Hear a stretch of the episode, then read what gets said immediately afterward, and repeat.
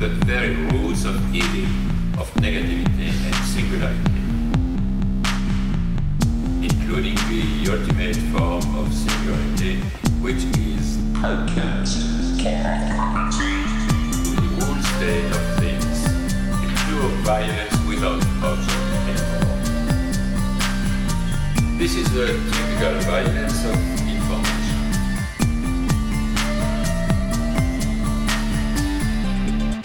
violent because what happens there is a murder of the real, the vanishing point of reality. Let's not have a misunderstanding here. Welcome to podcast, care of Cooper Cherry. Uh, very excited today to have uh, Nick from at Stellar at Stellar Boar, also of the uh, Proletarian Contrarian podcast, joining me to discuss uh, the to discuss society. hell yeah. Uh, so, so we're talking Joker, uh, very timely, something that's on the tip of everyone's tongue and social media. So here we are. We live in a dang society. Turns out, yeah, we do. We do. who would have thought? Um, I realize that I, I tend to laugh on my own podcast and on your show and any shows that I do. I think it's because I'm nervous, really. It's because I laugh at inappropriate times. You have a condition, right? I do. Yeah. Read my card, please. Um, but yeah, we, we just saw Joker um, a couple hours ago. It was, it is good. It's, I, I liked it a lot. It's, um, it definitely exceeded my expectations, kind of my, my realistic, my realistic expectations and, um, my ridiculous memeified kind of vision of it. Nice.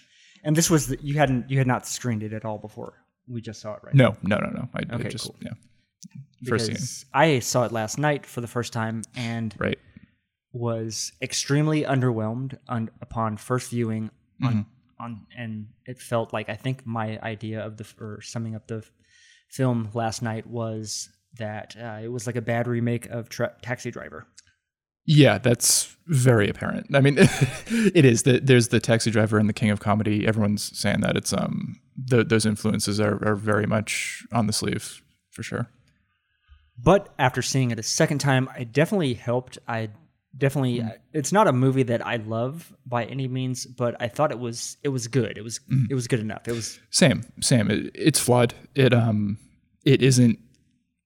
It, it didn't deserve an eight minute standing ovation at the at the um not the Golden Globes the the other award ceremony in Europe that it, it just th- there was some ridiculous like standing ovation it got and it's it's breaking box office records everywhere um apparently um yeah it's it's it's a good movie it's I'm glad I saw it I'm glad I saw it in a theater experience um it does have its issues though yeah.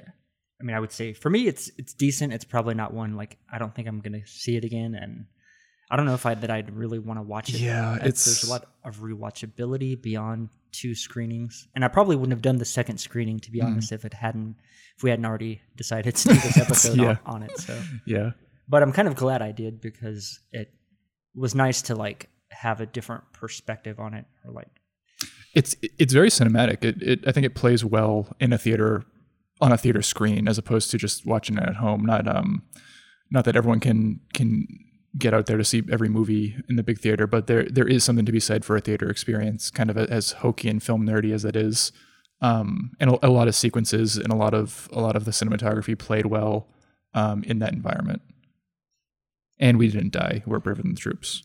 right and uh, let's see i think uh, one of the biggest things that stood out to me on the second time around that like it's something that i can't really point my finger on like out a number of times but i've really paid attention a little bit more to the editing this time around and i thought that it was a really well edited film Yeah, yeah, it was. Um, all all of the the craftsmanship aspects of the movie, the the um the editing, the the cinematography, like I was saying, the acting for sure, um, the score especially, or they were all well. It's a well made film. It's it's it has a lot of passion and has a lot of good um skill and care put into it.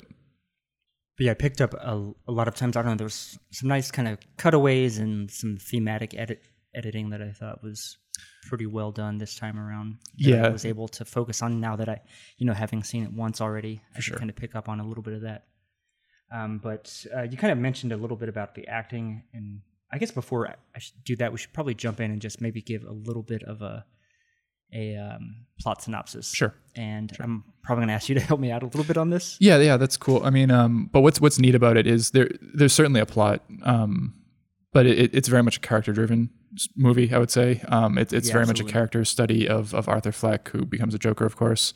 Um, origin story, uh, like you were saying, there are comparisons to Taxi Driver in that regard. Um, alienated and disaffected man, um, very much working class, um, not completely destitute um, in terms of his his position, but um, taking care of his alien mother, um, going through the wringer every day, day after day, um, and idolizing uh, two different specific father figures: um, Thomas Wayne, the the very wealthy um, mayoral mayoral candidate, um, who his mother is infatuated with for for reasons, um, and then the the Murray Franklin figure, the the Robert De Niro character, who um, that that's kind of where the, the King of Comedy angle comes in. Yeah, and I definitely want to circle back around to that. I'm glad you noted noticed that relationship with Franklin in particular, that kind of father son Mm. aspect to it, because I definitely think there's a sort of Oedipal Oh, thematic element Oh, there, yes. which is kind of interesting. yes, But uh, so I, I guess we start out with we kind of meet Arthur Fleck, and Mm-hmm. he's a, a clown for hire. yeah, he's yeah. I, I kind of get the sense that like it's an agency. He just um he does he gets placed all throughout the city. yeah literally um everywhere from from sign spinning to to sick children's hospital visits. Um he he I, I, I think his they they kind of make mention of this his most of his coworkers find him creepy. They don't they don't Yeah. they aren't comfortable with him. Um and that that's very much it's very apparent from the, from the get-go. Um he he is an unsettling character. Um he takes care of his mother at home. She is an invalid. Um he kind of becomes infatuated with one of his neighbors. I think just kind of see it in the r- little relationships here. Um, he's very much infatuated with the Murray Franklin uh, Franklin uh, host, Murray Franklin himself, as we said. Who is kind of a Johnny Carson kind of analog, I think. Yeah, they he explicitly says like, "Oh, we we do clean comedy on this show." Um, he says that at one point. Um, and yeah, Franklin, uh, not Franklin, Arthur uh, is fired one day because his um, actually how how We deep? don't have to go okay. too super because you know it's not really super important to go. Uh, we can kind of go through the highlights. Sure. So yeah, he. Uh, I think you're just going to go into his sign gets stolen by some kids. Mm-hmm. The kids beat him up. They destroy a sign that ends up. right and and notably um his his boss and you get the sense that most his his boss explicitly and most of his coworkers i think kind of it's implied they don't believe him they think he he's crazy like they they, they think he's just a weird um crazy guy who s- destroyed the sign or stole it or something Yeah, and then so one of his coworkers, uh, sort of a f- friend, I guess. yeah yeah that, lack of a better word. that was a know, that was a, that was a little weak how, how that kind of just came out of nowhere he, he just gives him a gun yeah. Just gives him a gun. Yes. and Arthur's carrying the gun. He's at a children's hospital it, doing his act. he's dancing gun spills out, results in him getting fired from his clowning job. right um yeah the the gun becomes kind of a totem um he for him before even before this he he kind of plays with it um there's, one there's one blackly comedic scene where he's just like playing with it and pointing it at the tv pointing it at his mother's chair just pretending to do a thing with it and then he accidentally shoots the wall um because it, it was loaded and um yeah the the sequences like that where like you, you they play with the tension and like they oh the gun probably is loaded but they're not going to go there but then they are and they do go there it it um there's a lot of little moments like that that kind of build up to this this dark crescendo at the end and it, it's seated very early on And then trying to think even what I've seen this movie twice, and I don't know if I can summarize it that well. Uh, sure um he they get into the relationship with the the neighbor okay, um, yeah. So he, his he- neighbor just has a passing comment on the elevator. and crucially this is the only scene where we see your daughter Oh, it's yeah. the it's the only scene where a third person interacts with them Uh, yeah, at the same time. Out. Um, nice catch. Yeah.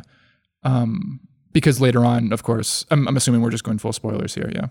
Um, of course, while this neighbor does exist and she does live down the hall from him, um, they they brushed into each other for all of five seconds. In reality, they they shared an elevator ride. Um, and I, I think it's plausible that he did stalk her a couple times because Yeah. he, he does follow her. Um, but then that, of course, sets off his fantasy, and he has kind of like a Tyler Durden esque infatuation relationship with her. Um, of course, it's revealed to be completely illusory at the, by the end. and so let's see what it goes on. Um, he, with the gun, he ends up getting into a kerfuffle, a Donnybrook, if you will, Yes. the, on the train with some uh, Wall Street. Yes. Um, one percenter kind of they they work for uh, the, the Wayne Foundation, the Yeah. Wayne Industries. Um, they're harassing a woman, uh, and of course, because Arthur he he has this condition where he laughs at inappropriate times, he starts laughing at them, um, and he's dressed up in full clown getup, so like it's this ridiculous scene. Um, the woman runs away. The three the three Wall Street bros start start haranguing him, um, and then he kind of accidentally shoots one, but then shoots the other two um, in, in the scuffle, and um, that that's the inciting incident to set off the um, simmering class resentment that kind of is plaguing Gotham. Because even before this, we're we're told that there's um, a, a garbage strike going on in Gotham, um, and in a nice detail throughout the movie, you see the piles of trash getting higher. Um, so it's Oh, a damn, I didn't catch that. yeah. There, there, there's one scene. Um, I mean, I know they mention it on TV, and I think the Murray Franklin character is making a joke about it, but I never, I didn't Right. actually catch that. there's one scene where he's on a pretend date with his imaginary girlfriend. It's and uh, it's it's an establishing shot of the diner that they're at, and there's just like this huge pile of garbage outside the diner. Okay, gotcha. Yeah. Man, maybe I was just so kind of accustomed to since there's new no alleys in New York that usually Right. trash is outside on the Right. street anyways, and I just like thought maybe like gritty 70s 80s New York Sure, yeah, yeah. yeah. was definitely which was definitely the inspiration for the kind of time period oh, absolutely, yeah. Um, very much the the taxi driver aesthetic through and through. Um, Gritty pre Giuliani, yeah. Pretty, pretty, oh man, I what's funny pre Giul- broken windows, Um, like policing. Yeah, and as of last night, everybody, uh, Giuliani's uh, DMs are open, so go go go bother him, please. You should do that. Uh, calling all jokers, calling all jokers. um, but yeah, the the city is as much is as much a presence in this movie as um, as Arthur himself is. It was very very well depicted. Um, I would love to see a Batman in this version of Gotham. It's it's never going to happen, um, but it would be.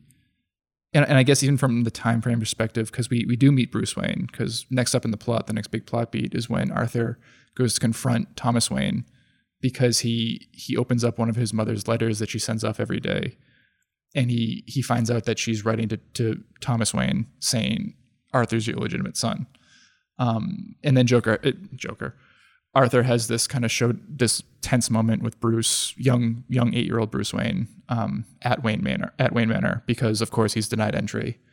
Um, but this is just for the evidence that of course his mother too has has a tenuous grip on reality.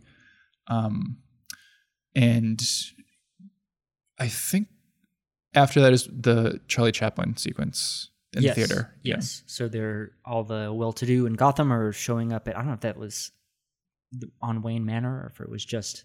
No, it, it was in the city. It was was, the city? um Okay. it was a th- like a special nice Paramount kind of prestige theater thing. Uh, they were doing uh, Modern Times, the Charlie Chaplin classic comedy.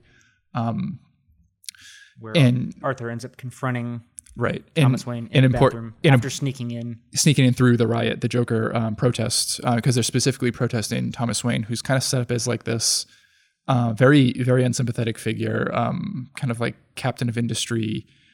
Um, I couldn't really get a sense of what kind of political angle they were going for because like it it could have been kind of like an FDR new like New Deal thing, but just. I, I don't Almost- think it was nuanced enough for that. Yeah, I almost got like a uh, maybe even Giuliani esque um, sort of, but or like one of the Sure. other New York, maybe Bloomberg or one of those other types. I would say Bloomberg more than Giuliani. Yeah. Just um, like, oh, I'm I'm gonna inject the city with cash, and Right. we'll- a, a rising tide will lift all boats, kind of thing. yeah, Um, and sort of being this compassionate capitalist right. more so than just like whatever the fuck Giuliani was Psychopath. Yeah. um, not knowing the difference between non-fat frozen yogurt and it's all it's all the frozen same. yogurt with fat. They're all the same. They're all- Damn fool! We Yeah. should have known then. we should have known back then. um, but yeah, jo- uh, Arthur confronts um, Thomas Wayne in, in the restroom of of the theater, and he's like, "Oh, you're my father. You're my father. My my mother, my mother writes to you every day, and you you abused her, and the least you can do is give us some of your uh, some of your largesse." Um, and Thomas drops the bombshell that while Arthur's mother did work for them as a maid or something, um, she was dismissed because she had uh, delusions of grandeur. She was narcissistic personality disorder, um, and also that Arthur's adopted. Um, and also he punches Arthur because you know like Batman punches the Joker.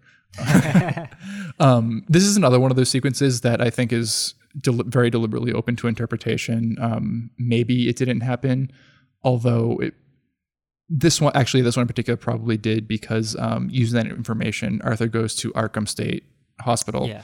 which whereupon he he steals the steals the, his mother's file and finds out that it is true that um his mother is had I think it was specifically narcissistic personality personality disorder and um something else Oh, just like a whole shitload of crazy things about how he was abused by her boyfriends Right. and other right pretty disturbing. and he was adopted too yeah yeah um that version of Arkham was actually really cool Yeah, I would love to. Actually, I wonder. I'm gonna try to see if I can find um, where that was shot because I was Yeah. really curious if that was a legitimate actual Maybe- location or if it was partially CGI or not. I think it looked like the building itself, like the Yeah. exterior was real, but um, or at least part of it. It, it looked like it might, it might have been like, I don't know, the the the bridge specifically. I'm thinking like the tunnel connecting like the the Yeah. two second floors was probably real. Um, but yeah, I like I. Th- this is kind of skipping ahead to like our miscellaneous aspects of the movie, but like I would love to see a Batman treatment of that Arkham, like this this horribly like bleached, cleaned hallways and like bright fluorescent lights. Cause like we've we've seen the gothic version of Arkham Asylum. We've seen like the the classic dark and barely barely kempt like gothic cathedral essentially um, that becomes an asylum. But that that like peroxide nightmare version of Gotham would be uh, version of Arkham would be really cool to see. Yeah, or like just the. I mean, it was a very realistic. Yeah. Type of facility that you would anticipate For sure. actually being, you know what I mean, sort of sanitarium Plausible. Yeah. yeah, a relatively plausible aspect of that or uh, portrayal of that rather. And then so what, what do we have? We have next. Um, the police are also on Arthur's trail Yeah, from to- the killing. Um, well, yeah, two two detectives start um, questioning him because of the killing. Um, specifically because they get they they got a lead, a tip off from his old agency because he was fired and he was fired for having a gun. So like they're putting two and two together. Yeah, Um, and when when Arthur had been out questioning Thomas Wayne, um, he he was really creepy towards Bruce. So the Waynes called the cops on him, um, which shut off the police. And then we find out the police had gone to question his mother, sending her into cardiac arrest because she's she had a stroke. yeah, she's in or stroke. She's in uh, frail health. Um, so when he gets home after stealing her records from the hospital, he's hit with a second bombshell. Oh, she's dying now. She had a stroke, so she's going to be in the hospital. Um, and then that's where, and while he's waiting outside the hospital, that's where the detectives um, confront him personally. Um, he definitely gives off a weird, guilty vibe, but they obviously can't do anything, so they they kind of continue to call him um, in the following days. Um, oh, and also in the hospital scene is when we get uh, the Murray Franklin um, show sequence where they actually get they get footage of Arthur bombing um, on stage during his stand-up act, um, and that pisses him off to no end. That that kind of sets off this fury inside him when he when he sees them. And so then we have. Does he then smother his mother at that point? No. Um, after he sees his own footage on Murray Franklin, he goes back to his um, his apartment alone. Um, he he tries to walk into um, Oh, yeah. his Into his neighbor's neighbor's, apartment because he's like, "Oh, my girlfriend's apartment. I'll just walk in and go see her. I'm feeling crappy." Um, and this was a really unsettling scene because she comes out of her daughter's room and she's like, "Oh my god, you you have the wrong apartment. You you shouldn't be in here." Um, slowly realizing that like this is this has not actually hap- been happening. Um, but then we get we get this like this barrage of um of of flashback scenes of of moments that the two of them had spent together earlier on in the film, um, kind of showing his fantasy versus the reality, and that that was kind of one of the weaker aspects, um, like hitting us over the head, kind of like destroying any ambiguity that there that there might have been.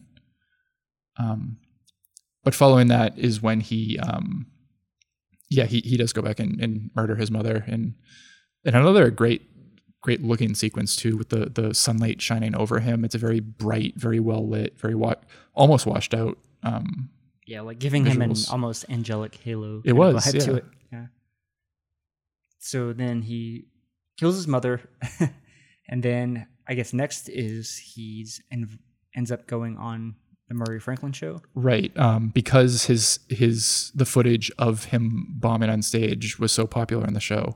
Um, they, the producers of the show reach out to him to try to get him to come on as a guest. Um, and he get he he he accepts. He gets he gets ready. He he practices like practices his entrance a lot. Um, he watches old footage of the show. He um he does he he gets his um his his Joker suit and his Joker mask and uh, face face paint mask on. Um, and then two of his old coworkers come to visit him. Um, the guy that gave him the gun and one of the the only other clown that was nice to him. Um, and he he murders another guy. So like his body counts up to five at this point. Um, because the three bros in the subway, his mother, and then the his former coworker. Um, yeah, he kills him, and but and this was a uh, there's there are so many good little character beats at this moment or of, of this movie because um when the two um, former coworkers come in, um, one of them is is a, a, guy with dwarfism. He's he's like three feet tall. Um, when the two come into his apartment, um, Arthur closes the door and he latches um, the chain on the door, but he leaves it normally unlocked. Um, and of course, and then he kills the guy that gave him the gun because he gave him the gun, but he didn't take the fall for him. He blamed him. Um, and then the coworker with dwarfism tries to leave, and he opens the door and it opens, but then the chain catches and he can't reach it. And that that's such like a blackly cruel and insulting joke that that that's like pitch perfect for what this person has become. Um, and then he's like, "Oh, could you, Arthur? Could you like you let me out?" Because he told him, "Just get out of here. I'm not going to hurt you." Um, and he unlatches the chain, but then he scares him. Yeah. it's like it's it's. I like this very human Joker with that. That's not like this unknowable nihilistic creature from beyond. He he's a person that's just very fucked up, and that that's a very new take on this character. Um, and it's little little things like that that just like pointlessly cruel but still cruel. Um, little insults and jibes and jokes that kind of build up and make him make him more believable. And so then he actually does go on the show. Well, he has that dance sequence when he, when he dances the famous, the infamous Men Out dance sequence where he j- dances down the steps. Um, to which that, we get a f- several scenes on those steps. There's at least Right. three. right? There's there's a few different ones. Those, yeah, those steps in particular. Um, and there's a little bit of a chase sequence because this is when the detectives try to capture him. Um, because I'm I'm guessing they they went to his apartment or something. and They found the dead body in his apartment. Presumably, yeah. Yeah. Um, but then Arthur's able to to give them the slip and to escape because um, all of society, all of society has become Jokerized. Um, the the class resentment and the the sanitation strikes and the um, just the the the joblessness that that's alluded to throughout the film has kind of caught up to everyone, and um, the Joker movement has become like this kind of Occupy Wall Street style thing. And as he's running through the subway because he's in Joker getup, he's able to escape and, and evade the cops. And they're the uh, the other Joker protesters start beating up the cops, which is pretty cool. One of them gets killed, I think, or shot. Uh, yeah, the- something. One of the protesters, I think, rather than the cop. Right, Although the cops were beaten up, I think. right, right. Actually, they, they do mention that on the Murray Franklin show. Murray Franklin, he mentions someone got killed and two cops are in critical condition. Yeah, okay. He so mentioned that it was specifically. The cop shot one of the people that was accosting him. Right. And so then we have the, I guess, the climax of Mm-hmm. the film, which is his appearance on the Murray Franklin show, Yes. where he um, Comes waltzing out. comes kind of waltzing out and uh, is extremely awkward. Admits to killing the three Wall Street he's pr- he's proud of it. He doesn't douchebags. admit it. He's like, yeah, I, I did it. Uh, he he also says that he doesn't believe in anything, uh, which I thought was interesting. He he tells that to Murray in in while they're getting ready for those while they're getting ready for the show. It's not like part of the televised bit. Well, no, he does. Uh, so he asks if he if whenever they're meeting pre-show whether the ma- the makeup is political, and he says no. Right. But then he also like on the actual taping of the Right. show does say, or I guess the show is live. Mm-hmm. Does it say that he doesn't really have a political ideology or is, doesn't really? Yeah, he he just says because people are believe scum, people are ba- people are bad, people everyone is awful. This is very very misanthropic kind of um pol- like, I, I don't want to say politics, but like attitude of resentment. Yeah, and he shoots him shoots him live on live on air. Um, Which I laughed at the first time. Yeah, I laughed at it this To time me, too. It was Yeah. the funniest uh, part of the film. The first time I Oh, saw it. I guess that Got ourselves some reveals Joker brain here. me, right? yeah. No, it's um, it it's like bleakly funny. It's it's like there there are black black comedic aspects to this movie for sure. Um, the way he shoots shoots Murray's body again after killing him, it, the way it's kind of framed, it's like this very flat angle. It's like very classic comedic um, framing of a of a sequence. Um, he yeah he and then he he kind of he kind of wilds out. He does some more dancing. Everyone else runs away. Um, he's arrested off screen, um, which I thought was an interesting choice. Yeah, right. Um, That's weird. he's arrested. He's but then where we jump immediately to the cop car, and he's kind of looking at the the chaos, the um, the I'll, I'll use the word anarchy, but as as liberals think of anarchy, as good yeah, liberals think exactly. of anarchy, um, going on around him. Um, and he, he he just starts cracking up, of course. And the cops are like, "What are you? Like, what the hell is wrong with you? You did this. You did this." Um, It's be- he's like something something, but he's like, oh, it's it's beautiful. yeah, isn't it, isn't it isn't it beautiful? Isn't it great? He's like, yeah, I know, I know, I did it. Um, and then I think, yeah, and then other protester people who had stolen an ambulance crash into his squad car, and they free him, and they um they drag him out, and they put him up on their shoulders, and they all ch- laugh and cheer and like applaud at, at at him dancing on top of the the burning cop car. and Um, then he's arrested again off screen. Yes, yes. He's arrested, he's arrested again off screen because, um, assuming we're assuming the, the riot police come in and, and shut everything down. Uh, but yeah, we, we pick up we pick it back up where he's in, I think Arkham. Yeah. It, it must be Arkham, it's got to be Arkham. and um, he's he's getting he's being analyzed, and he starts laughing because, and this was an interesting choice. Um, the "That's Life" song, the Frank Sinatra uh, "That's Life" starts playing, but then Joker, because he's Joker now, starts singing that di- in the diegetic sound of the film. Um, and I, I interpreted that as like all, all the music we had been hearing throughout the film is what he hears in his head. Um, especially the, the incredible score, uh, the incredible cellos and, and other strings that were that kind of like are threaded throughout the movie. Um, I, I just imagine that's what he hears in his mind: the, the self pitying, the self, the the the downtrodden man. He, he also he romanticizes his um, his suffering. Um, but yeah, he starts singing that, and then the psychiatrist asks him what's funny, and he says, "You want to get it." and he kills he kills her off screen. which is communicated to us because as he is sauntering down, Right. dancing down the hallway, Right. his footprints are red. and um and then we see him at the end of the hallway running back and forth being chased by an orderly or something and i like that because that that reminded me of um what's that classic british humor sketch where you, i don't even know where it's from like the benny hill show or something Oh, yeah. like people just run back and forth i, I thought that that was a reference to that just like this oh it's all vaudeville we're back to back to the comedy now Could be, could be. But yeah, that's a pretty solid, I think, synopsis. Yeah. What's some good analysis too? yes Good eyes, man. thanks Good eyes. thank you Um, but just to dive in first, let's talk a little bit about acting. And we, Oh, yes. of course, I think have to start out with Joaquin Phoenix, who starred as Arthur and the Joker, Mm-hmm. and whom, uh, to be honest, I'm not that huge of a fan of his work. To be honest, Um, I I wouldn't say that I am either, but only from the perspective that I haven't seen much of his material. Um, I, I certainly I like what I have seen of him that I can think of. Um, I just I haven't seen The Master. I haven't seen her. I haven't seen more of his other his other big big time roles or anything. Yeah, I think Gladiator is the one that I thought he Gladiator. was best suited for Yes, yes. as Commodus. um, Emperor Joker. nice. Yeah. Pretty much, yeah.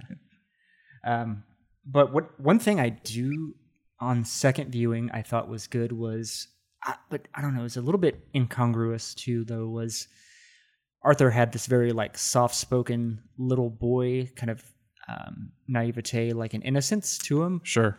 but then you would see these very like he had like pornographic images that were pasted into his journal. and yeah, shit. I, I don't think that's incongruous at all. I think um, the the concept of like this this like childish like not that we ever really see it, but I, I extrapolate like this childish, almost violent sexuality, like this confused um, frustration and this confused, like the, this powerful force that's inside of you and it's all around you. Like we see in another nice little touch, um, a lot of the shots in Gotham, they show like porno theaters, um, just in the background, not not drawing any any attention to it. Certainly not as much as in Taxi Driver, um, but they're there and they're they're part of the world. And um, and yeah, like you were saying in his joke notebook, there's like this cutout of like a centerfold spread. Um, very There's numerous. yeah, there's quite a, there's a bunch of them in his um in his little joke journal and, and psychiatric journal com- combo there. Um, but yeah, no, I, I don't think that's incongruous. I, I think that's in keeping uh, with um, especially because like a lot of a lot of the a lot of the real world news surrounding this movie has centered on the fact that he like this is a movie for incels, and he kind of is, which, which I thought was like um it, it it kind of the the whole subplot with him and the neighbor and it's playing out in his head, but it never really happens. Like that's that's what CNN imagines the incel movement to be. So um yeah, the, the whole sexuality thing I, I thought was in keeping. on the first screening, I didn't really catch I- like I almost was like this may have been even this might have been more interesting if it had actually been more of an incel sort of critique or what have you. On second viewing, I it's there, it's not like it's not a huge part No, it's not. of the film at all, I it's think. it's not. Um, I, I say that he Joker is an incel, kind of half tongue in cheek, because um, what what mainstream society thinks that thinks that that term means is, is very different than how it manifests online. I think, Yeah. but um, the idea of of frustrated male sexuality it, it's certainly present in um. It is low key. It, it's it's never brought to the forefront. It, it's not an aspect of what makes him um, become the Joker. I don't think. I think a lot of the highlights of the performance are his physicality, and you wonder like how yes. much time did they spend on working out sort of these elements of his physical movement. His, his dancing is incredible. Not only, I mean, not even even just. I mean, I guess you could all kind of wrap it up into a under the umbrella of dancing, but even yes, that's kind of he's doing that a lot too. But just his movements, Yes. even in terms of like his physical, his gait, because Yep. if you notice, I don't know if that was part of impl- the implication of him. He had like a kind of a limp. If that was part of the the beating, Mm-hmm. or if that was just a f- permanent kind of physical condition that he suffered from. No, that's that's the Virgin Walk from the Virgin and Chad meme. but yeah, no, I noticed. I did notice that the very very um stilted gait, very um s- self self conscious gait. Um, I, I interpreted that as entirely um in his own head, just because I mean, I, as as a tall, gangly, awkward guy myself, um, when I was like 14, 15, when I was really tall but still pretty young, um, I was super self conscious of my height and my how that affected like my movement in the physical world. Um, and I can totally see how, yeah, that that that was played off very naturally and very well. Another aspect of the physicality was his fucking shoulder. One of his shoulders. Yes. One thing. Oh my god, yes. Joaquin Phoenix is fucking on some kind of crazy. I mean, he's super super skinny Yeah. in the role. He- he's and his body Yeah. is almost like disturbing to look at. ballet of like disfigurement. It's, It's like so weird, such a weird body. Because like- he's got this weird, like I don't even know how he achieved it, but he has it. It almost looks like his shoulders permanently dislocated, and he's got like yes. his shoulder blade is like one shoulder is like, kind of moved forward, and his blade yeah. is kind of sticking up in the back that was really unsettling. because there's one shot in particular. It's very early on. It's uh, it's when he gets the gun actually, um, but he's in the, the the dressing room of the clown agency that he works for, and he's he's hunched over. He's trying to fix his shoe or something, and he has his shirt off. And yeah, that whole it, he looks like like like this Quasimodo um, kind of kind of affect and and physicality. Um, and I mean, I, I'm assuming they didn't disfigure Joaquin Phoenix for this Yeah. role, so like that's acting, and that that was it, it was very very very good like physical comedy which is like one of the classic styles of comedy which is appropriate but a nice little too just like unspoken kind of show don't tell aspect in terms of the writing or the portrayal or I don't, you know whoever made the decision whether that was you know something that was that will that Phoenix brought to the role or if that was discussed Mhm. in the script or you know maybe that was something they all sort of hammered out because I Phillips did write the script as well.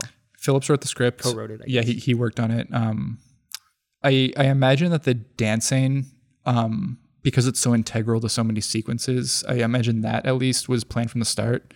Um but i mean phoenix nailed it. Just um supremely as graceful in those sequences as he is self-conscious and awkward um walking home at night um and it's and it's very self-conscious and awkward walking home at night for sure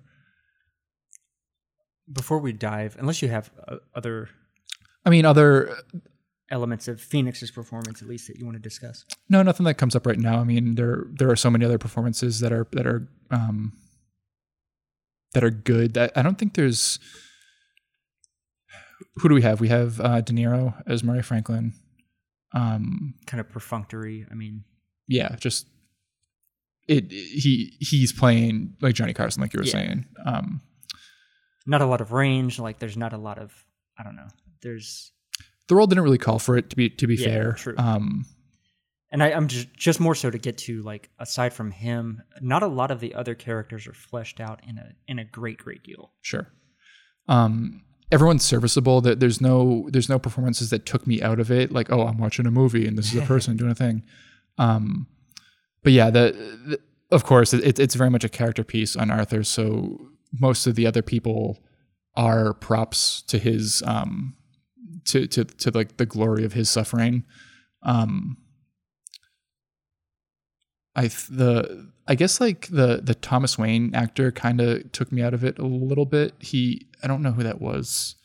Um, I can do some Yeah, he's definitely been in a number of things. podcast style uh, live action research here. Well, while, while you're doing that, I'll just mention. So the mother, the actress that played Arthur's mother, Yes. was.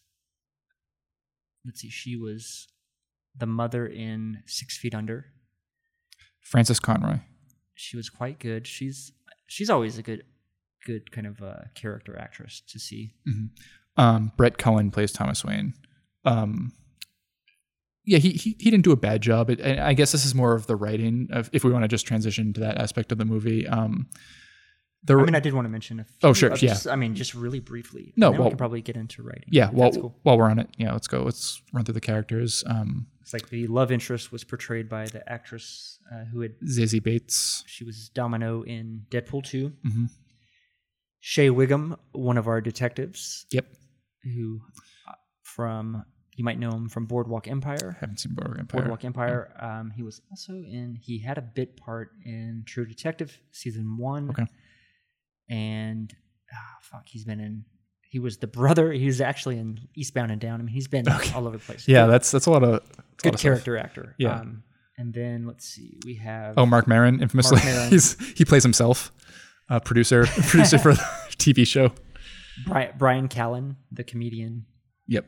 and podcaster. And then uh, Justin Theroux actually has a little part. Yes. He is, we see him just briefly whenever Arthur is actually watching, practicing his Yes, when he's practicing. Entrance. Yes, for the Murray Franklin show. he he just plays like oh a movie star kind of like Robert Redford character, I think. Um, I'll tell you who that kind of one of the bit parts that really stood out to me as a really well done performance was the clerk at Arkham, whom he stole Yes. the files from. yes, yes, that guy did a really excellent job. Like he was Yes. very much he felt for really like normal. Yeah. yes. like he was pretty three dimensional, I think, because he had like he had a this kind of you know he verges it starts with like this sympathy and then ends on kind of this fear. Yeah. Revulsion. yeah, Yeah. at Arthur. But I thought he was quite well, quite well done. Yeah. Um it, it's the the smaller things of this movie, like like, like, the, like the smallest aspects are some of its best aspects. Like the the really diving into the details and like the little, the little gritty things like that. Um, the part where like like like you were saying, this this guy's performance was very very grounded. Um, the whole joke with the the chain over the the door. It's um, yeah, it's. I almost want to say like the smaller things are better, but uh, and and that extends to the performances. Um, That small, the whoever the actor was, the small, small person. the. Clark guy. Oh, oh, the the yeah, the um, the the clown with dwarfism. Yeah, He was quite good as well. yeah.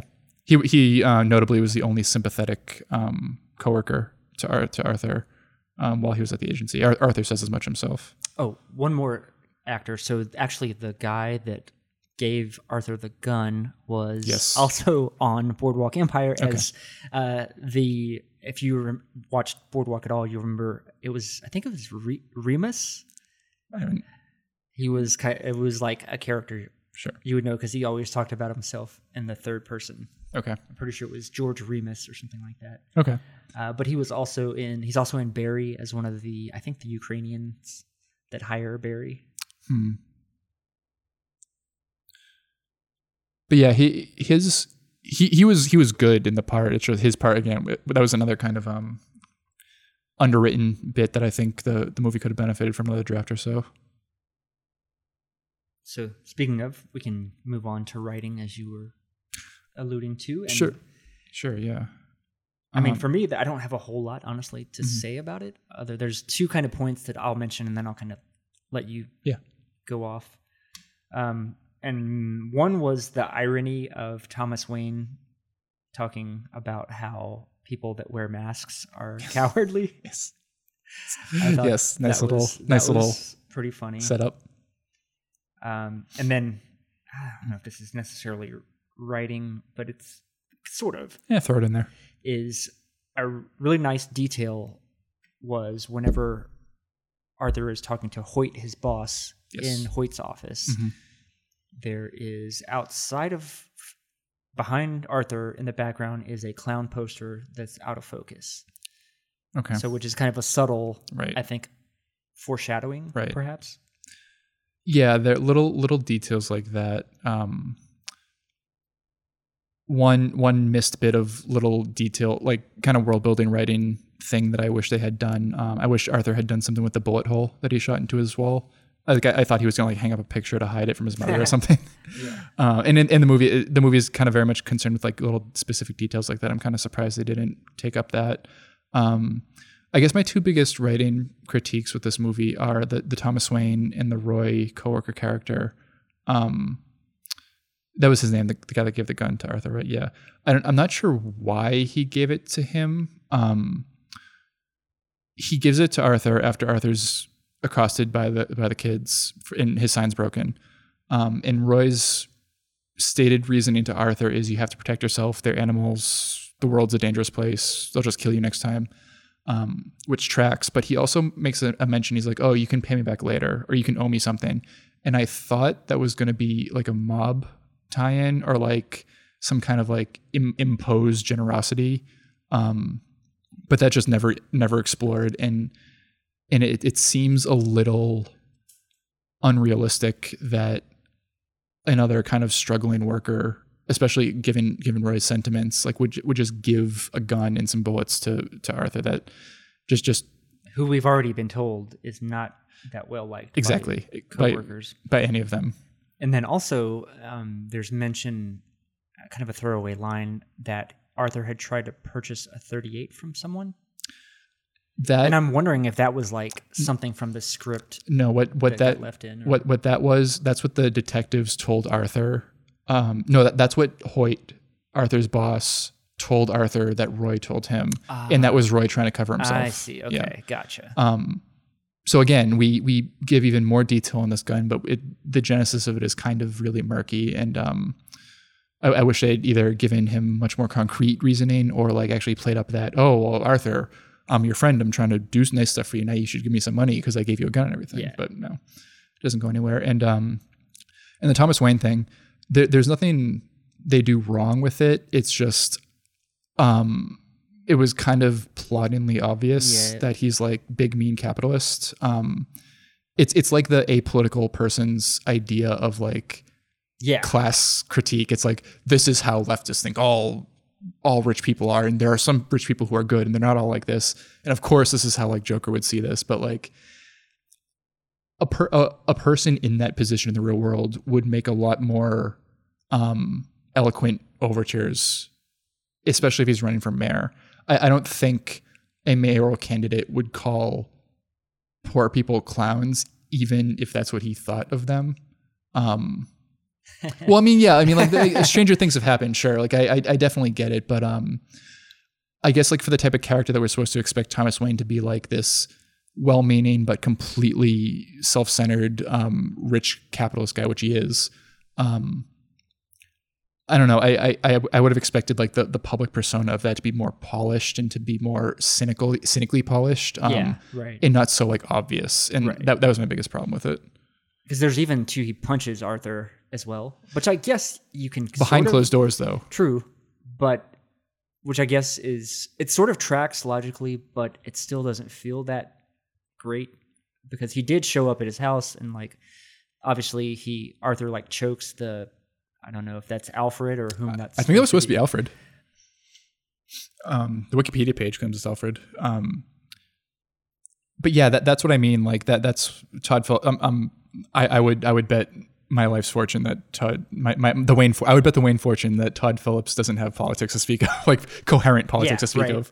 Um, but I, I I think that's like what he and like general Hollywood people think. Um, the flaws of like leftist critique of capital is like oh rich people are people too they're not they're they're three-dimensional people who have virtues and vices just like you and it's just a difference in status like that's all it is and um yeah the the, mo- the movie was kind of weirdly leftist but like it didn't mean to be yeah, it, it, I, yeah, I, I totally agree with you there. Um, but before we delve, I think we'll we'll circle back around Sure. to that in a bit. I want to talk about the cinematography of the film, oh yes which is always cinematography, one of my favorite things. Yeah. in in films, and that's kind of a, something that I highlight oftentimes. i've only seen two movies with you and i've definitely picked picked up picked you up picked up on you picking up on that Now, overall, this is not a film that I would say like that kind of ticks my boxes when it Sure. comes to shots or like artistic flourish Sure. with camera. But there are a number of good scenes that I do want to share and point out. You know, give credit where credit's due. Mhm. The things that I liked in particular. Um, early on, there was a tracking shot in the alleyway after Arthur's beaten up by Yep. the kids, where we've got kind of a low angle, very slow pullback uh, tracking shot as just to s- pulls the camera pulling away from Arthur as he's laid on the ground. Mhm. And I don't know something about the way that it's framed with the the really kind of narrowness, the tightness of the alleyway, yeah and, and sort of blue sky in the background behind him. That's um and that that that setup that you just described, that's um that's on the poster of the movie. The poster of him dancing down the street dancing down the the steps. Um the the walls on either side of him kind of go up and we get this patch of blue sky behind him exactly um, and that's the title card sequence that you just described too. I really like a lot of those shots. Um, Yeah. Because there's another I'll mention too. So I I think actually I did discuss this, but that that shot is also mirrored later on in the film after one of the clowns kills the Waynes, and Right. we have an almost identical shot Right. of Bruce Wayne standing in the middle of his slain parents, Yep. and that same in an alleyway, very similar, almost But at nighttime specifically, which is important. Ah, yeah, good call, good catch there as well. Um, so kind of similar framing, but yeah, I just really like that shot a lot. And they occur almost at uh, proportional positions in the points in the movie, screen, very very yeah. early on, but not quite at the very beginning, very very late on, not quite at the end. another one that stood out for me was early on in the film as he's walking up that really steep set of stairs that so many of the shots take place on. Um, but it's a lot of times we're seeing up the stairs, and this is actually so once Arthur has reached the top, and we're looking, we're in front of Arthur looking down Mhm. or at behind him. Mhm. And I don't know that again, just it's very similar to that alleyway shot. It's like you've got this Right. really kind of, I don't know, it's almost like a Kubrickian like balance Yeah. formalist kind of composition in the shot that I maybe that's what it is that I like about both of those shots. Yeah, for yeah. Um, I'm thinking I don't I don't remember that exact one where he's looking. He, you said he's looking down the stairs. So no, he's he's gotten to the top of the stairs and we are in front cameras in front of Arthur Okay. and the down the stairs are behind him and then the city's in the background. Yes. Okay. really yes, cool. yes. Yes. Yes. And I think maybe the cityscape Yes. in the periphery also added Yep. a nice little artistic flourish to it. There's some nice shots of the cityscape itself, specifically while he's riding the train. Yeah. Um. I think there's one in particular, like maybe there, it's kind of a little bit further outside of the city, and you can see the skyline in the background. I think that was when he was going to visit the Wayne Manor. Yeah, I that, think. that tracks. Yeah, because it's probably going to be outside of the city Tra- proper. tracks on the tracks. Um. uh, yeah, that that's good. Um, one of my favorite sequences is when he's dancing in a public restroom stall after he after he kills the Wall Street Bros. Um, it, it, it's a super moving and super elegant um, dance sequence for him because he's dancing in front of a mirror. Um, he locks himself in the bathroom and he's kind of his head's pounding because he killed these people and he just does this dance and it's um again i keep coming back to that score and i, I do want to give a i do want to give a shout out to the um the composer that did it. Her name is hildur uh, uh she's icelandic. Um but yeah she she is a, a cellist and um the the cello is very prominent throughout this movie. It's a, it's this deep timber, and um it's the music that he hears in his head because like it's so appropriate and um it it the the dancing sequences specifically that one. Um i was not expecting that even though like it was in a, a lot of the trailers and, and all the footage that we'd seen but just the way it's this literal like ballet uh, like happening in front of us that was such a striking choice i think um, for this character too I think the shots of his face in the mirror, in particular, in yes. the was he, did he have the he had the Joker, he had the makeup on. Yeah, that because uh, what had happened is he he was leaving the children's hospital. He gets fired because he calls from a payphone, and then he just takes the the train home, and he still is in costume from all that. Yeah, Yeah, the, his the way that his face looked in the mirror was really yes, awesome. yes, also right around that time actually right before that scene um it's he's it's whenever he's there's a low angle shot he's going up the stairs into like the subway terminal and it's this really cool subway area where you've Mhm. got these tiled vaulted sort of ceiling yes, that I thought was Yes, yes. I don't know, which looked really cool with the the kind of gothic esque right. I don't know the what do you call them like flying buttresses? Yeah, flying buttresses. Yep.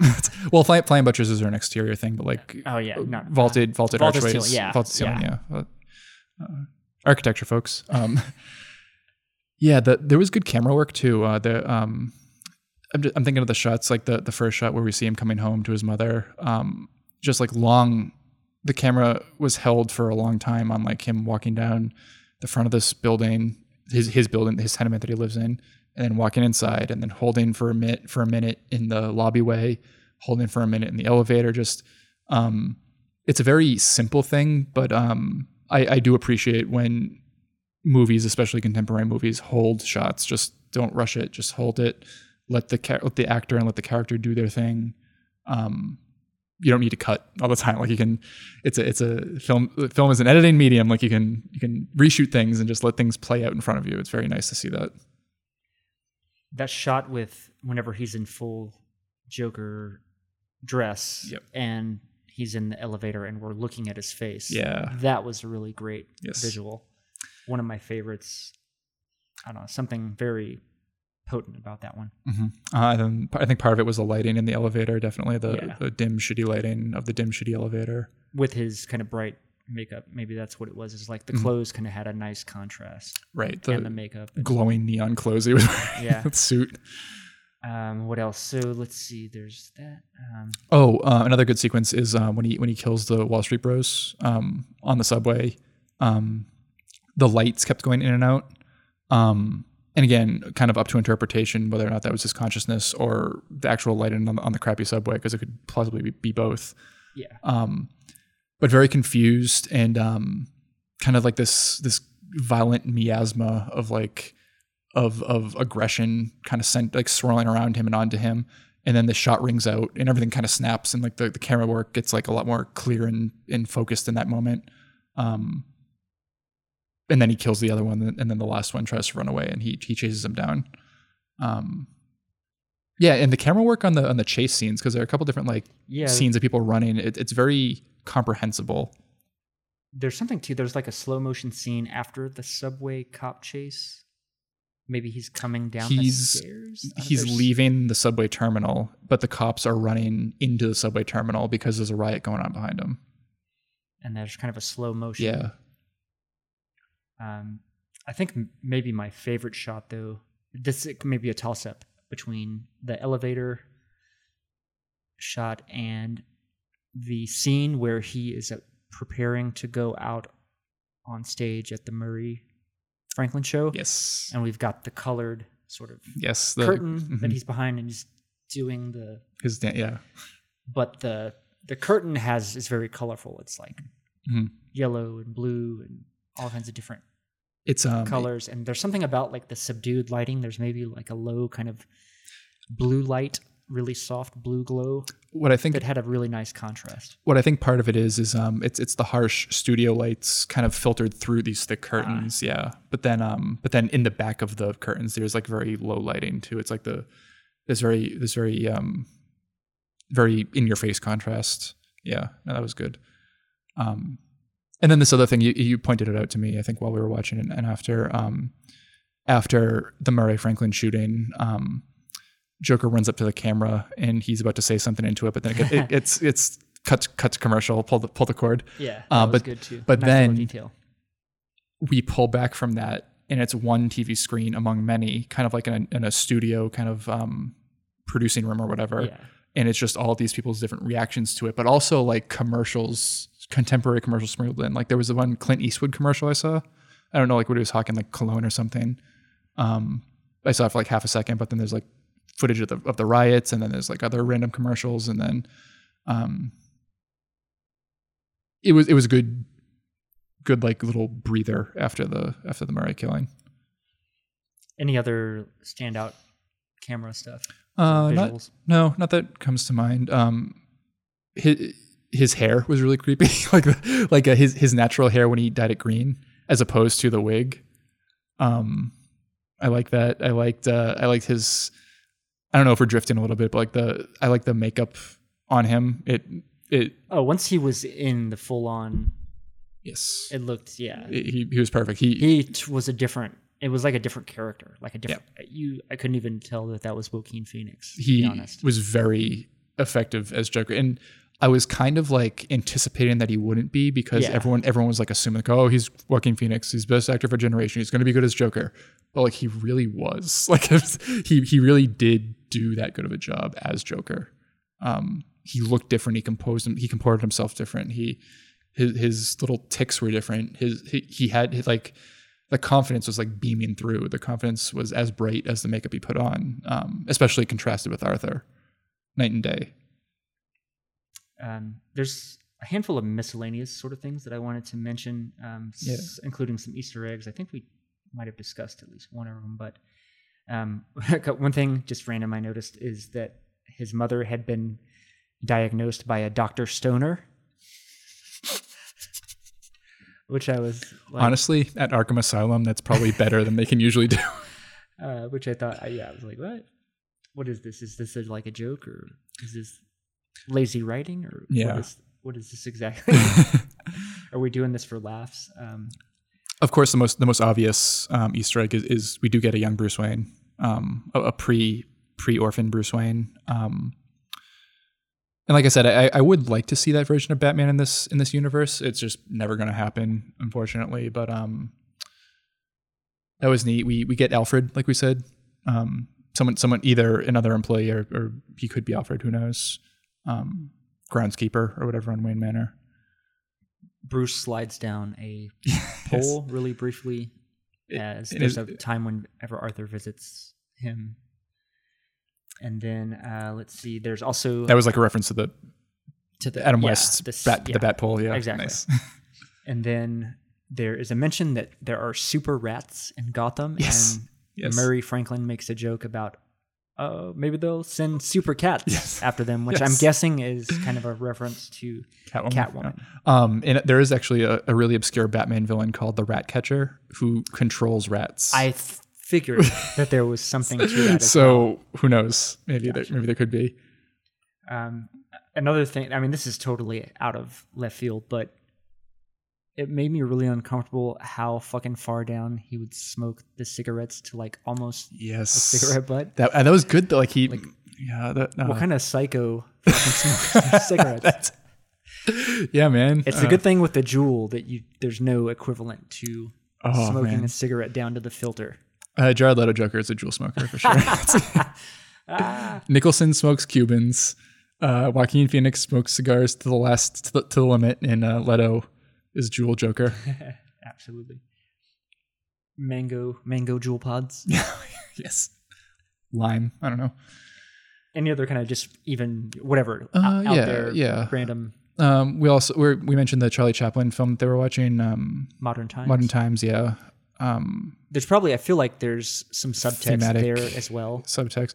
I mean, I, I was reading a little bit when we were getting ready for the show. Um, Todd Phillips said like, oh, that, that's one of the movies that I would watch to prepare myself for doing Joker.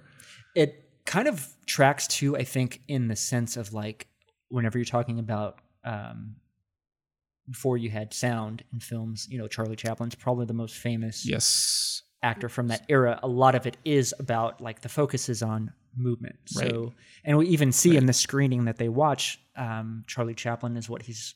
He's ice skating. he's either ice skating or roller skating or something like that. So, yeah. Whatever. wondering- Skating. yeah, there's some type of I don't know Mhm. reference being made there as well, Yep. or like tie into that period of filmmaking. This one's a little um, oblique and maybe not all really there, but um, I guess it makes it all the more appropriate. Um, in the in the restroom when Arthur confronts Thomas Wayne, I was getting kind of Shining vibes.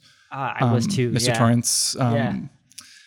Es- Especially because like so so much of these interactions and um, so much of how they play out debatably don't happen in real life. Um, I definitely kind of got that.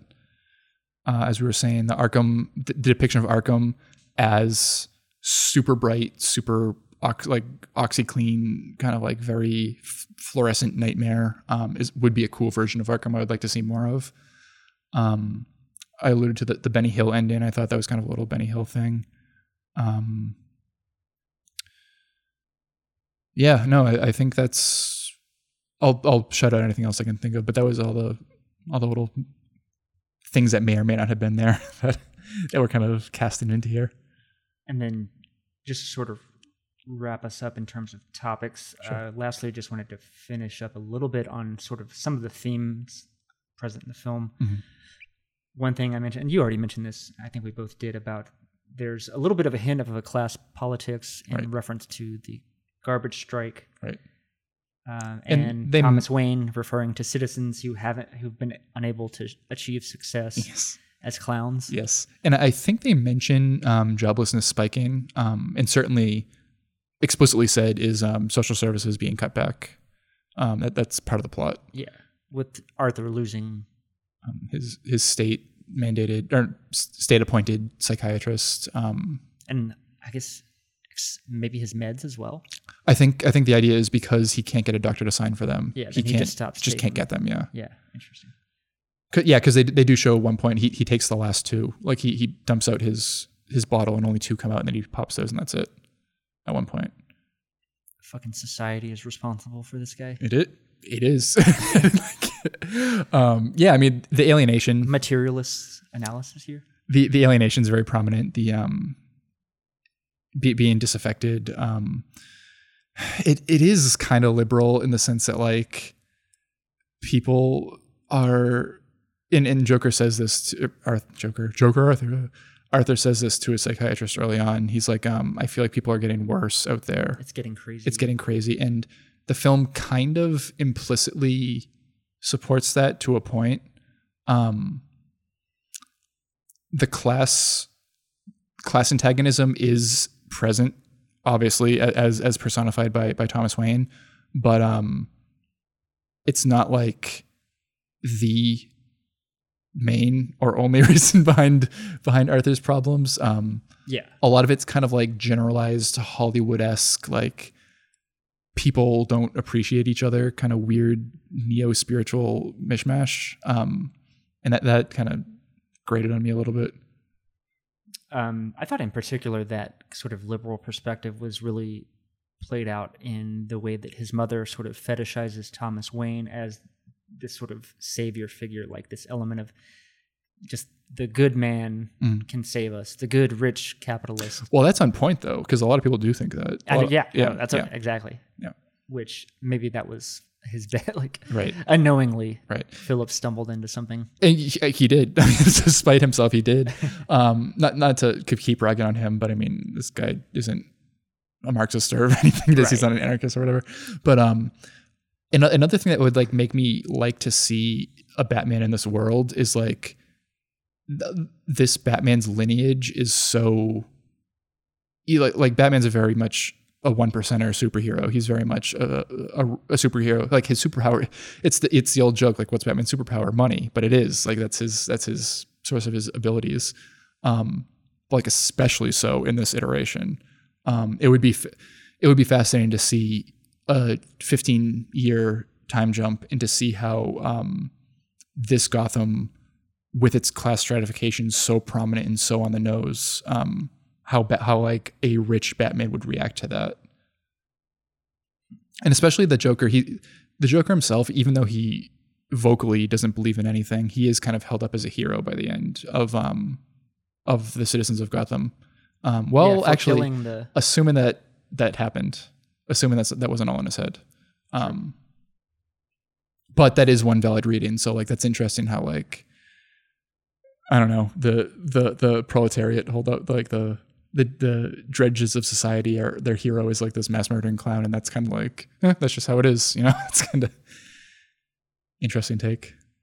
And then I, you kind of caught on this too early on, but I did want to go back since we are on themes about this sort of weird Oedipal relationship Oh yeah, between Arthur and um, and Murray Franklin.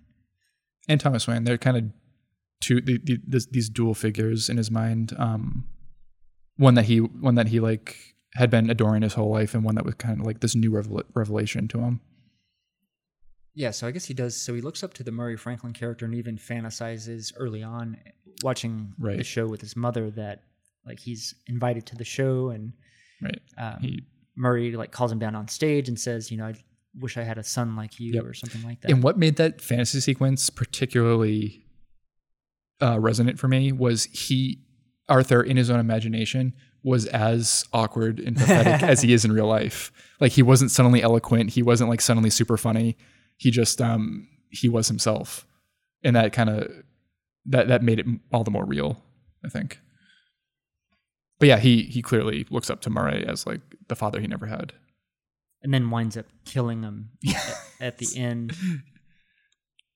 And Really, it's- kind of like matter of factly. Yes. Um, I think that that's a testament to how much he changed at that point in the movie. He um, it he had already killed his mother. Um, also kind of matter of factly. Oh, yeah. Yeah. Well, I don't know that. that Less was a- so. less so. That was a lot less. So that was more like you strangle somebody Yep. with a pillow. Like, well, although it's not as intimate as like strangling them with your hands. That's a pretty More intimate than shooting them in the face. more, yeah, more intimate than just Sure. like this abrupt headshot. Right. And then funny follow up punchline where he just shoots him in the shoots his dead body. But yeah, uh, I think that kind of wraps up what I had to discuss in terms of themes. yeah. Any other kind of loose thoughts rattling around over there? Um, again, like I I know Joaquin Phoenix is like firmly against this, and he won't do it. I, I would I would love to see this Joker um, playing off against Batman. Um, I'm not sure if I'm thinking specifically Robert Pattinson, the new Batman, because I, I I do think that's a that's a brilliant casting call too. I, I think that'll be really good. Um, but some period specific Batman because this this movie takes place in 1981, confirmed by the the titles of the movies that were on the screen, the the marquee that the Waynes were leaving. Um, they were seeing Zar- Zorro the Gay Blade, which is very very Batman esque lore thing. That that's traditionally the movie they were watching the night they get killed. Oh, is it really? Yeah, because Zorro is inspired by Batman too. Gotcha. Um, and so, yeah, to thinking Bruce Wayne was eight when his parents are killed. Um, he trains for 10 years and then becomes Batman. So, like, we think we jump ahead like 12 years. So, we, we got 20 year old Batman versus like, that was another question I had for you actually before I go off into my crazy tangent. How old do you think Arthur's supposed to be? I guess maybe mid 30s. I kept He definitely looked so Yeah. like 45, 47. but he acted so young Yeah, yeah. and he, he kind of looked youthful despite his weathered appearance sometimes. So yeah, I, I kind of went back and forth between like mid twenties and like 40. Um, and I, I, the only reason I bring up that question in particular is because like, as you were talking about the Oedi- the Oedipal aspect and the living at home, and it's kind of a little bit of a stigma because they, they do point it out in the movie. That's that is kind of weird that he does that um, before he says, "Oh, I'm taking care of her." Um, it it kind of plays into that and the idea of like the whole sexuality thing too. Um, yeah, he, he's just kind of like of an indeterminate, young-ish but old, but kind of middle middle age. Um, yeah, I don't know. Anyway, I would love to see if it if it could happen, a Batman versus this Joker. It would be very. It would be interesting, especially like a period piece Batman in the late '80s. I don't know how that would work. I don't know. He just maybe like after decades or something, but I don't know.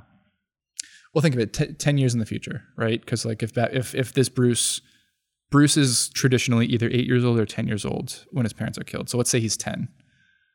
Ten years in the future, he's a twenty-year-old Batman just just starting out. And this Joker, if he's like thirty, he's in his forties. I think that could that's entirely plausible. Yeah, I just mean to like the sort of character that this Joker is Right.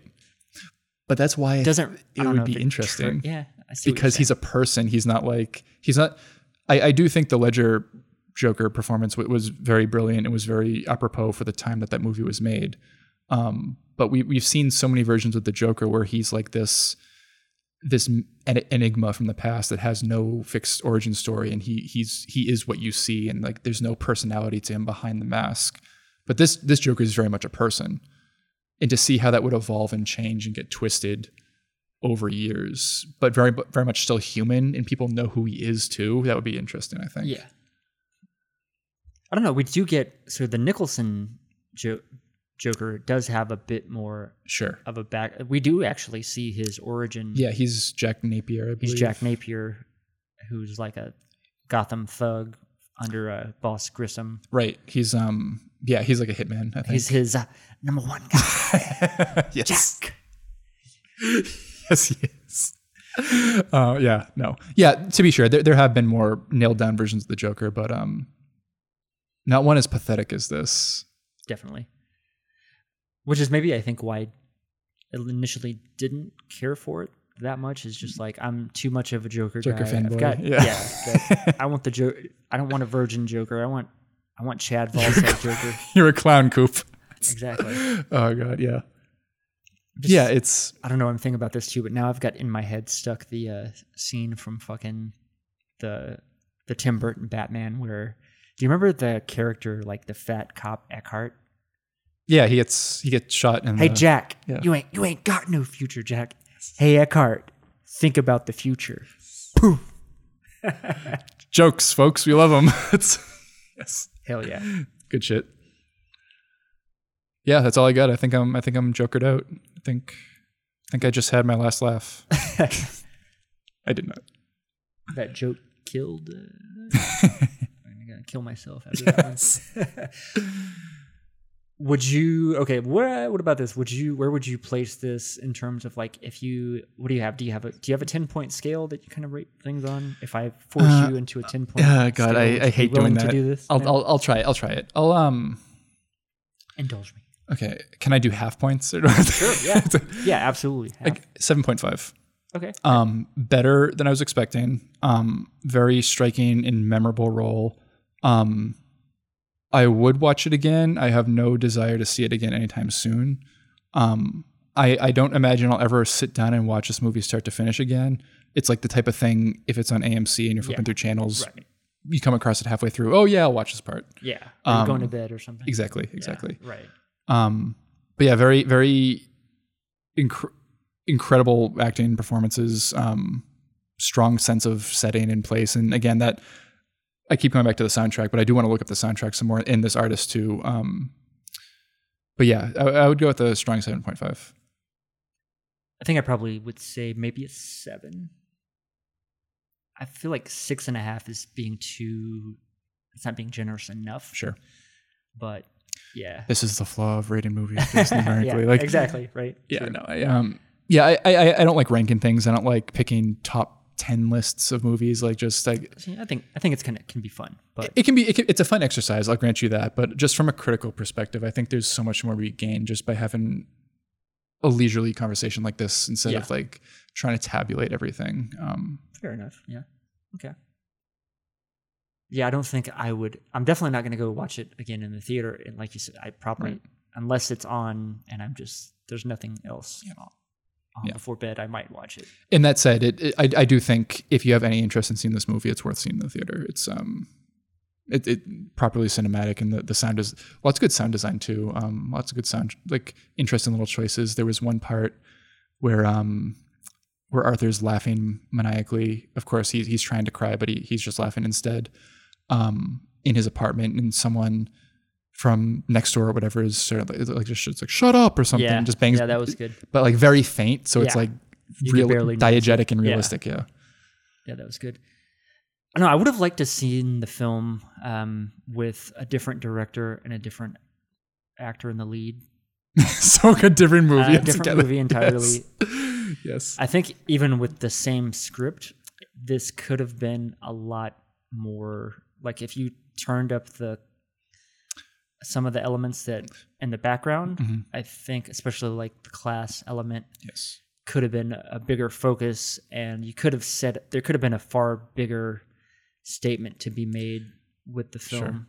I think. See, I, I think I don't really know what this movie says ultimately. Does it say anything, or is it more of just this character piece? it says we live in a society. Yeah, but it, it's an outright character piece. I, th- I think. I think straight up. I think um, a, lot of the Twitter discourse has been trying to pin down its its class analysis. Um, in any class analysis such as it exists, I think is as with- as with any art, it, m- much of it is what you bring to it too, of course. But uh, Yeah. but granted, given that um, it's it's kind of perfunctory, it's it's there, um, and I think it speaks to the strength of class analysis that it's there despite this being a Todd Phillips joint. Yeah. Um, and it, it, it's funny because like I, I almost have the opposite wish than you. I wish this movie definitely had the same lead. Um, if I could get a Todd Phillips helmed version and another director helmed version, I would like that. But um, I think the biggest issue is it needed a couple more rewrites to the script, um, especially those little character things that, that need to be fleshed out more, as we as we mentioned. Um, maybe integrate the class dynamics a bit more fully, uh, like we were saying. Um, but yeah, all the character driven stuff um, is super kind of abstract and super more more like vague and floaty than than this class aspect that we're talking about. And I think that part it, it nailed it really well. Yeah, I would have liked to seen someone, and I mentioned this earlier, is uh, someone like an Aronofsky. Maybe I'm. That's Mm-hmm. like the first name that pops in my head, and I think that's much tied to the like back in the day before Nolan was given the keys to the franchise. Yes. He was going to do this crazy version of Yes. either Year One or like The Dark Knight. I th- I think it was uh, Dark Knight actually. I, th- I think it was like one of those Batman projects that pulls from a couple different sources.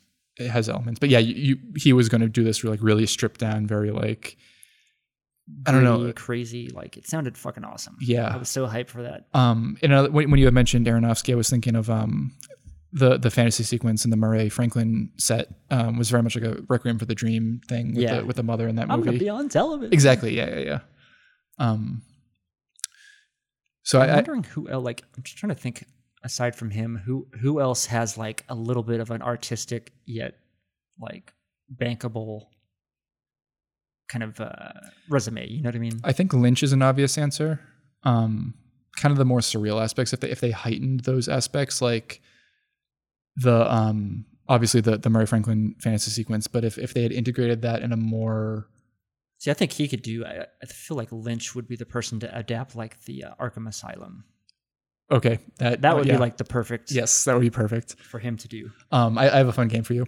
Um, pick another Batman villain and t- give me another style of movie you would like to see for them. So, like, instead of like the Joker, but in Taxi Driver, like Two Face, but in Goodfellas or something like. Hmm. Who else do we have? Because uh, I think that somebody like fucking uh, the Riddler is too. He's like Joker light, so I don't think we can really. You could do like um a Dirty Harry thing with the Riddler, like the like the Zodiac killer or something. But yeah, that's kind of not even about him anymore. I was thinking like you do like a Wolf of Wall Street, but with like Penguin, and like it's it's like this like executive boardroom battle between the Penguin and, and Bruce Wayne. Man, it's a shame that we didn't get a um, Philip Seymour Hoffman Yes. Penguin. Oh yeah. that Yeah. would have He- been amazing. Yeah, he was he was back back during the Dark Knight era. He like everyone's saying, "Oh, what's what's going to be the third movie? What's going to be the third movie?" And he was the he was the one that everyone was saying for for Penguin specifically.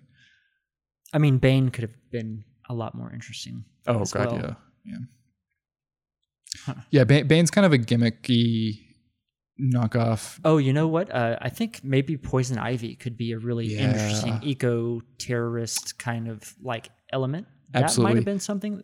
That They could- that's something that you could even you could go either way. Like you could do a Yeah. very more like grounded you could do like a scum, version of her. a scum manifesto like Poison Ivy because like she's canonically she's like pansexual, but like she holds men in contempt, kind of. Um, and there's no way DC would like touch that or like do that with any nuance or anything. yeah, But um, I don't know any aspiring guerrilla filmmakers out there that just want to stick it to the stick it to the man, stick it to DC.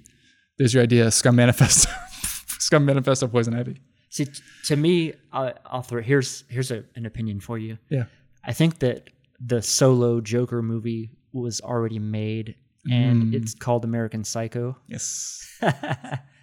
oh, and uh, it's like Batman was uh, in the main role too. Yeah. yeah. No, um, yeah, Patrick Bateman is that was his Bruce Wayne audition in that movie, I think. but I also think like I don't know. There's there's elements of Yeah, the unre- Joker there yeah, as well. I for think. sure. But that's interesting though, because that that's completely the opposite class perspective. Because like um, Patrick Bateman in that movie is extremely wealthy. Extre- like his his father runs the company that he works at. He does nothing all day. Um, in all of his uh, like all of his like angst comes from not having the right restaurant reservation. Um, also, that's an '80s piece too.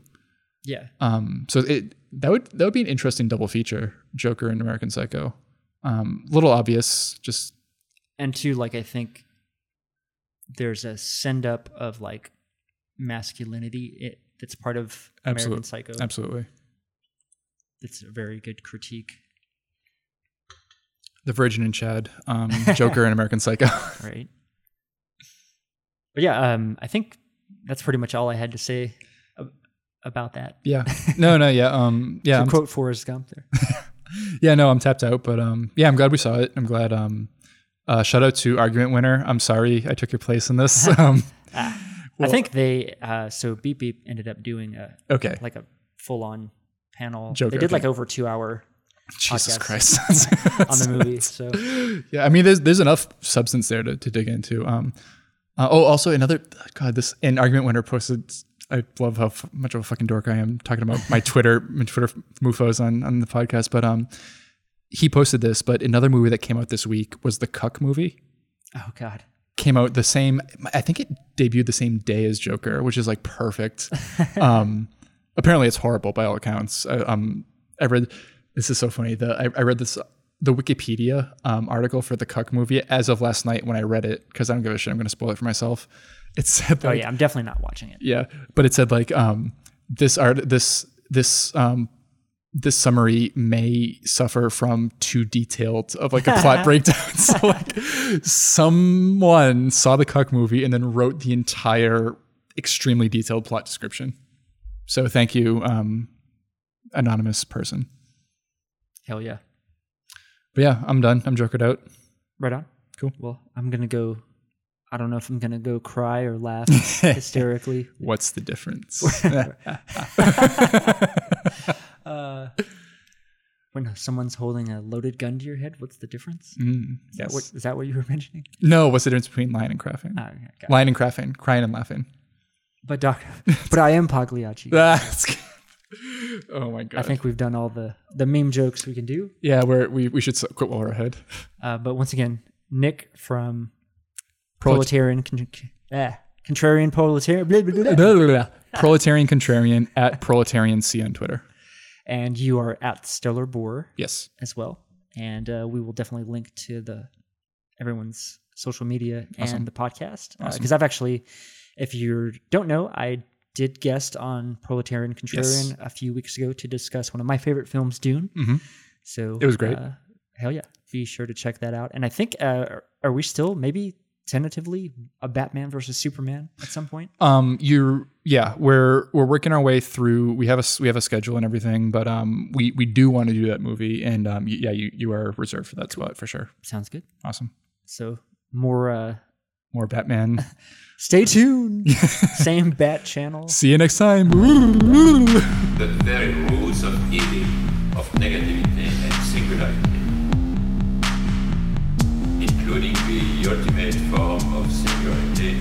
which is outcast. To the whole state of things, the pure violence without object anymore. This is the typical violence of information.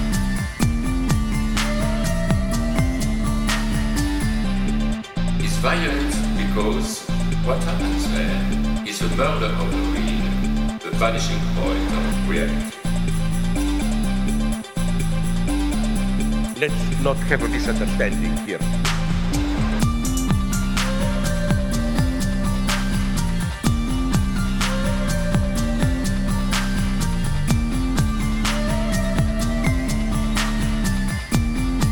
What I meant is the following. With nothing left but recycled, whitewashed, lobotomized people, as in uh, Clockwork Orange.